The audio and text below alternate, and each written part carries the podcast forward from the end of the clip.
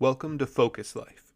Focus Life is the official podcast of Focus Youth Ministries of Peru Grace Brethren Church. Here we will seek to learn what it means to live the Christian life in this sinful and rebellious world. I'm Pastor Jordan, and this is Focus Life. Hey guys, here's the long awaited podcast that we have been talking about. It's still new to me and I'm still getting the hang of it, so we're going to start off with a recent sermon of mine. But soon after, we'll get into some topics that you have been asking about and I've already been preparing for. I hope this will become another avenue that we can discuss biblical things in maybe a more accessible way for you. In our first two episodes together, we're going to listen to clips on a sermon that I recently preached on suffering on how you and I can welcome or embrace suffering because we know our good God will use it for our ultimate good. I hope you enjoy, and please come back next week for part two. If you have your Bibles with you, please turn with me to Romans chapter 8. Romans chapter 8. We will be covering quite the chunk of this chapter today. But uh, for now, let's just read verse 18. Romans chapter 8, verse 18. For I consider that the sufferings of this present time are not worthy to be compared with the glory that is to be revealed to us. Let's pray. Lord, we admittedly come to you as, as weak people. We come to you knowing that we have no strength apart from you. We come to you recognizing that our world, in some way, shape, or form, is collapsing and it feels quite helpless to be here. And so we ask now that as we look to your word, that you would show us where to find strength, that you would show us where to find confidence, and you would strengthen our faith in you today. We pray. In Jesus' name, amen. Our church family has gone through a pretty tough time over the last couple months, and I think we can even we can even say the last years. From funerals of friends and loved ones to a to a COVID spike that has left us feeling weak and weary. These last few months have been particularly rough. And as we look out at the world, things don't get much better. The war drums seem to be beating ever louder, with Russia amassing most of their military force around Ukraine. And then there is the posturing that happens from countries that would consider them adversaries. China, who has thrown their hat in with Russia, is buzzing Taiwan with warplanes every day. North Korea is testing ballistic missiles again both COVID and war drums have caused much economic uncertainty. Inflation has doubled and even tripled in the last few months. Shelves at grocery stores have become increasingly barren. Gabby and I were just at Walmart on Wednesday or Thursday, I forget which, and there was no pasta in the pasta aisle. I never expected to experience that in my lifetime. The stock market can't make up its mind whether it's growing or, or losing. Both the because of the political climate of this world, I'm sure that many of us in here have had quick political fixes and policy changes that we know would change it run through our mind as we ponder these things. And as we are bombarded day in and day out with these things, I'm afraid that we miss the glorious purpose of them all. As we'll see in the passage before us, the suffering in this present time points us to the wondrous reality of our sovereign God and the great comprehensive salvation that he has provided. And so, and that fact alone should cause us to welcome or even embrace suffering that we face and to allow it to deepen our faith and trust in our great God. And so as we as we look at Romans 8 from verses 18 to 39. In fact, we're essentially looking at the entire chapter. We're going to see four specific points that should encourage us to embrace suffering. And the first point is that we can embrace suffering because God is sovereignly moving this world towards his glorious kingdom we can embrace suffering because God is sovereignly moving this world towards his glorious kingdom. Let's look at verses 18 to 22. For I consider that the sufferings of this present time are not worthy to be compared with the glory that is to be revealed to us. For the anxious longing of creation eagerly waits for the revealing of the sons of God. For the creation was subjected to futility, not willingly, but because of him who subjected it in hope that the creation itself also will be set free from its slavery to corruption into the freedom of the glory of the children of God.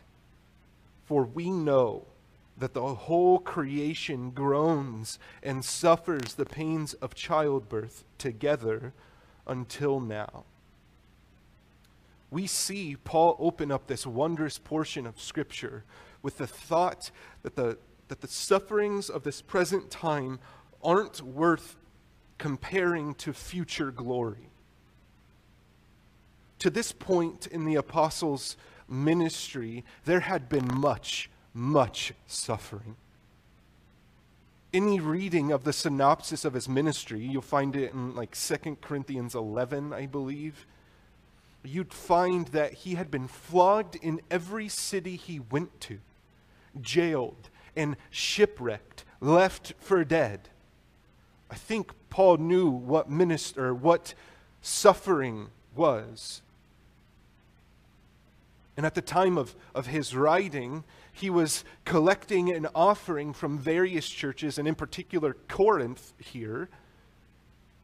He was collecting this offering to bring back to Jerusalem because of the great persecution that they had been facing, and also because of the, of the famine that had struck the land. And so there was suffering of all kinds going on in the world at that time. And Paul says it's not worth being compared to the glory that will be revealed to us. Is he minimizing suffering here? Is he saying that, that it really, like, you shouldn't really be concerned with it? No. He's giving them hope to latch on to. The word revealed is the word apocalypsis in Greek. You might hear the word apocalypse there. It is, in fact, the title to the book of Revelation at the end of your Bible. While we often think of the apocalypse as an awful ending of the world, as believers, we know it as the awesome return of our Lord. And as we sit in our present suffering, we have great hope knowing that that awesome return is, is ever closer. You and I await that glorious day alongside the creation that is groaning. You, you heard about the, the, nation, or the, the natural disasters that have been going on in the world recently. The, the volcano that randomly erupted in, in the Tonga that was like a hundred times more than a nuke. The, the video of that is awesome in itself. But this, Paul personifies creation in saying that this, that it is groaning. It's groaning. When Adam sinned as our representative head in the Garden of Eden, God placed this curse on creation. God placed the curse on creation. We read it in Genesis chapter 3, verses 17 to 19.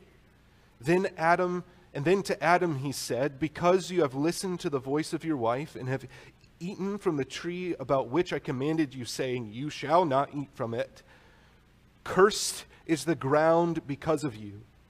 In pain you will eat of it all the days of your life. Both thorns and thistles it shall grow for you, and you will eat the plants of the field. By the sweat of your face you will eat bread till you return to the ground, because from it you were taken. You are dust, and to dust you shall return. We see this, this curse that God Himself placed on creation but in Paul's commentary here in Romans chapter 8, we see that God subjected it to futility in hope. In hope. You see that at the end of verse 20. Because of him who subjected it in hope that the creation, verse 21, will also be set free from its slavery to corruption This hope that creation has is the freedom of corruption. And when us believers are revealed, again, there is that word, apocalypsis, revealed to be children of God. When is that day? When is that glorious day? It is the day of our glorification. It is the day when we are set free from the presence of sin, where we stand face to face with our Lord. And so now, creation personified in all of its groaning is, is looking forward to that day. Here's God, right now, presently in all of the grief and the pain that we face is working all things together to that end. God is bringing about the day of the Lord. If you want to turn and look to Ephesians chapter 1,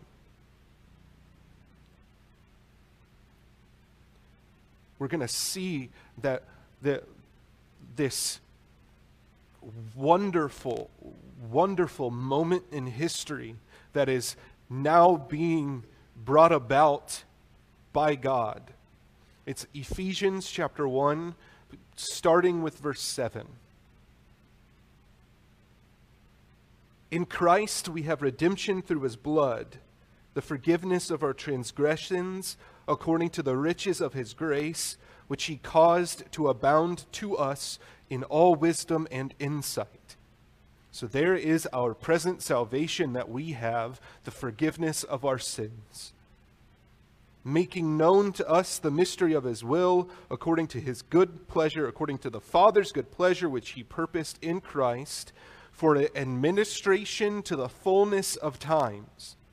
That is, the summing up of all things in Christ things in the heavens and things on earth.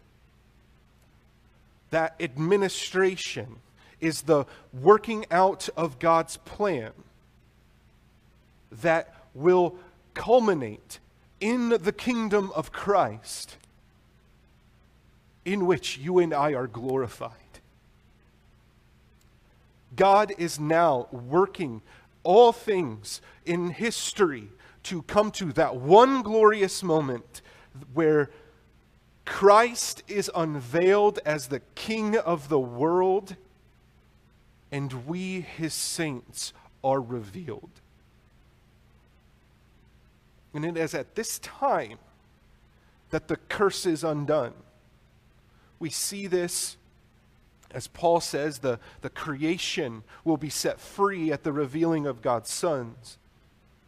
We, in Isaiah chapter 11, there seems to be a pause in the curse during the millennial reign of Christ. It's a, a, a, well known passage. Isaiah chapter 11, verses 6 to 9 says, And the wolf will dwell with the lamb, and the leopard will lie down with the young goat, and the calf and the young lion and the fatling together, and a young boy will lead them. And also the cow and the bear will graze their young will lie down together, and the lion will eat straw like an ox, and the nursing baby will play by the hole of the cobra, and the weaned child will put his hand on the viper's den. They will do no evil. Who will do no evil? The animals will do no evil nor act corruptly in all my holy mountain, for the, for the earth will be full of the knowledge of Yahweh as the waters cover the sea. There's a pause at the curse. Uh, there's a pause of the curse in which we are dwelling in the kingdom. Even more so, you know this wonderful passage as um, Dr. Wickham often would say that the, the earth is, is, is melted away at its atoms. He said this when he was talking about 2 Peter chapter 3 verses 10 to 13. This is the final purging of sin out of God's creation, which we read, but the day of the Lord will, be, will come like a thief, in which the heavens will pass away with a roar, and the elements will be destroyed with an intense heat, and the earth and its works will be found out. And then, um, yeah, verse 11 since all these things are to be destroyed in this way, what, what sort of people ought you be in holy conduct and godliness? Looking for the hastening of the coming of the day of God because of which the heavens burning will be destroyed and the elements will melt with intense heat. But according to his promise, we are looking for new heavens and new earth in which righteousness dwells. There will be no more sin at the day of our glorification. And that is the day that all things are going to be summed up in in the kingdom of Christ. We look forward to that day. Therefore, you and I can embrace suffering because the turmoil of this world that we face right now points to the approach of our King, of our Lord Jesus. Back to Romans 8.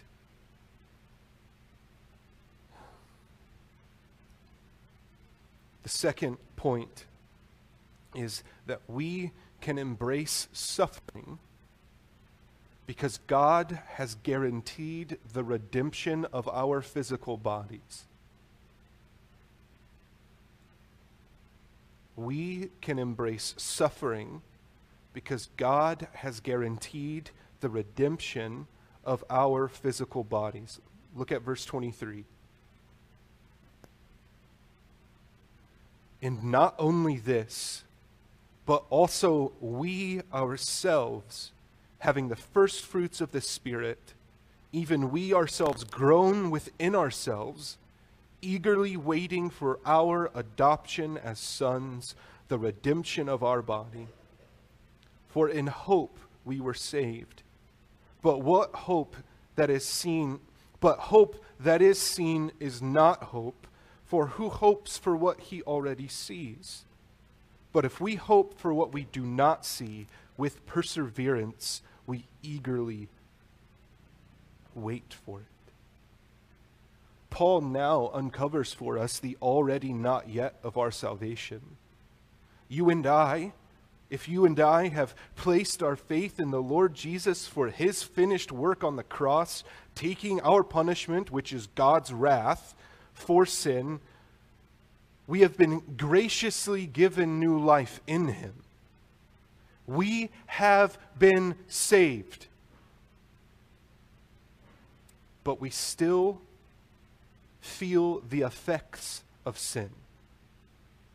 Whether that is someone has sinned against us or the remaining sin in us, the sin nature that is dead, defeated by Christ, but it still rears its ugly head.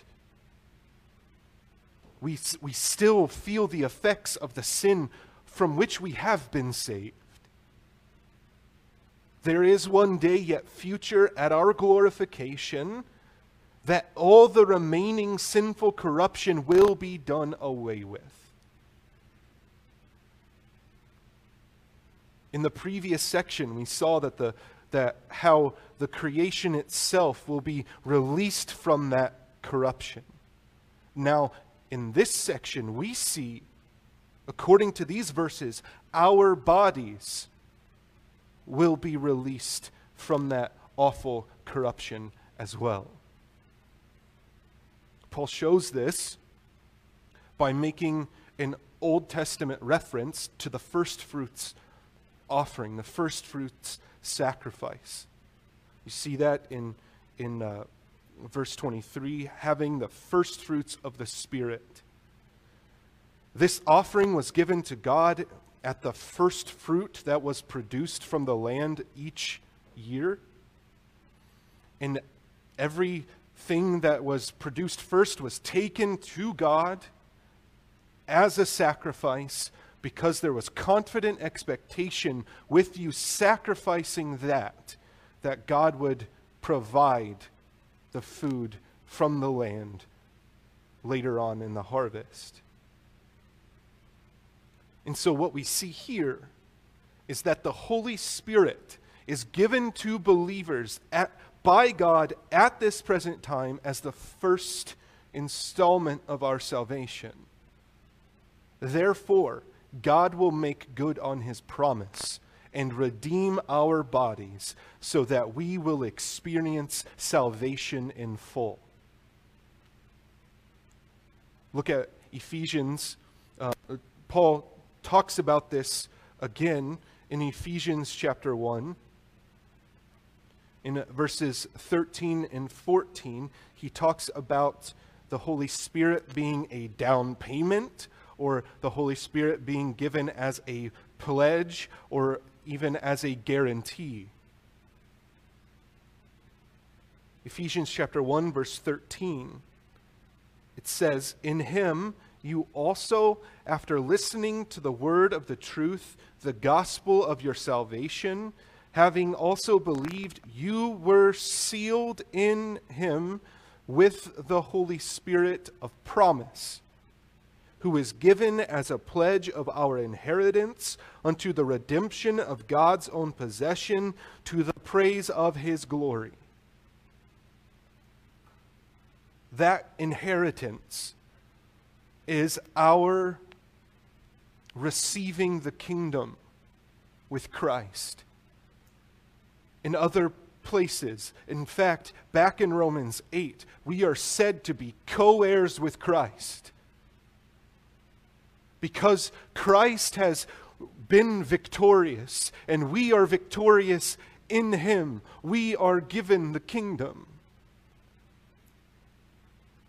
And the Holy Spirit is a pledge of that. It is a, a promise of a greater inheritance that you and I don't experience in full yet. You see this, you see that in Romans chapter 8, verse 9. that if the Spirit of God dwells in you, but if anyone does not have the Spirit of Christ, he does not belong to him. Therefore, if you are saved, the Holy Spirit is in you. You have been given the Holy Spirit. And look over at verse 16 and 17. The Spirit testifies with our spirit that we are children of God. And here it is. And if children, also heirs, heirs of God, fellow heirs with Christ, if indeed we suffer with him, so that we may also be glorified with him. Because we have that initial aspect of salvation, we groan within ourselves. We feel it because we know that there is something more that we do not yet have. Therefore, because we have this Holy Spirit, it's the down payment of our salvation, we can persevere through these present sufferings because we have that great hope of resurrection. This isn't a temporary, uncertain hope like, oh, I hope Manchester United wins the league this year. Or, oh, I hope we get that foot of snow on Wednesday and Thursday. Or, oh, I hope I don't get COVID. No, this is a confident trust that God is going to do what he said he is going to do. That he will glorify our bodies and remove us from the presence of sin. We can embrace suffering because we know that the suffering that we face is but temporary. And the hope that we have is eternal.